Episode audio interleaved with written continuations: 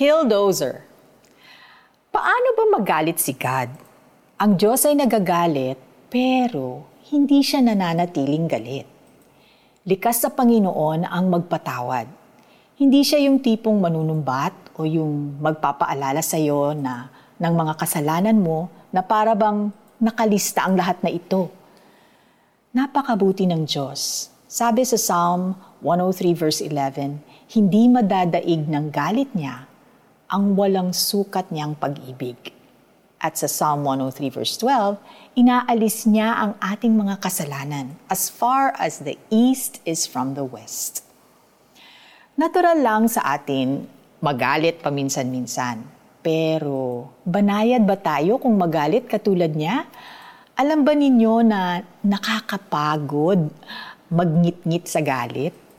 At dahil nakakapagod, nakakababayan ng immune system at maari pang makaapekto hindi lang sa ating puso, kundi sa puso ng iba. Mapagparaya ba tayo katulad ni Lord o nagtatanim ng galit?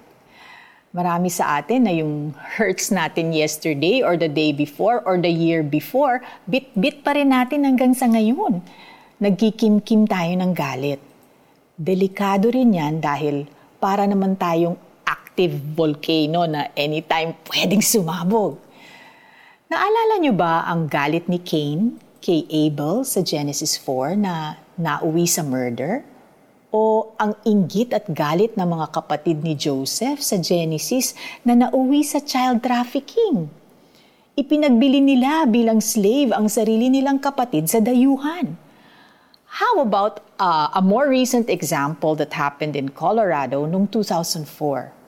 Meron pong isang welder na nagtanim ng galit dahil hindi dininig ang kanyang petition na baguhin ang plano ng isang construction company na nagpatayo ng planta na humarang sa kanyang opisina.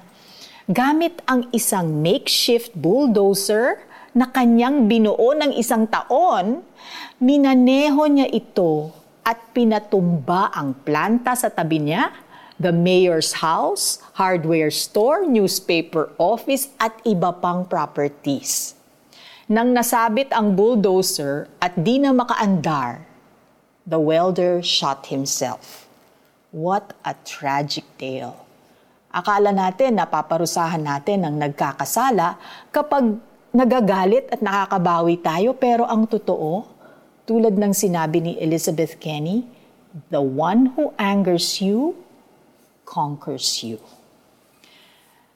May sama ng loob ka ba sa iba? May galit ka bang matagal nang dinadala? The Lord does not want you to be conquered. He wants you free. Subukan mong magpatawad, magparaya, at magtiwala that God knows best and His ways are wiser than yours. Tayo manalangin. Patawarin po ninyo ako, Panginoon, for keeping a record of the wrongs of others. Isinusuko ko sa inyo ang lahat ng galit ko. Turuan ninyo ako magpatawad at magmahal. In Jesus' name, Amen.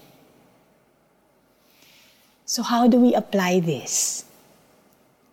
When you are tempted to get angry, subukan mong ibulong ang galit mo imbis na isigaw. A softer tone has been proven to control anger. May pinapaalala ba si Lord sa iyo na kailangan mong patawarin? By faith, forgive this person and pray for this person daily for the entire week. Banayad nga kung magalit, hindi siya nagtatanim. Yaong taglay niyang galit, hindi niya kinikimkim. Psalm 103, verse 9. This is Felici Pangilinan Buizan. Forgive and travel light.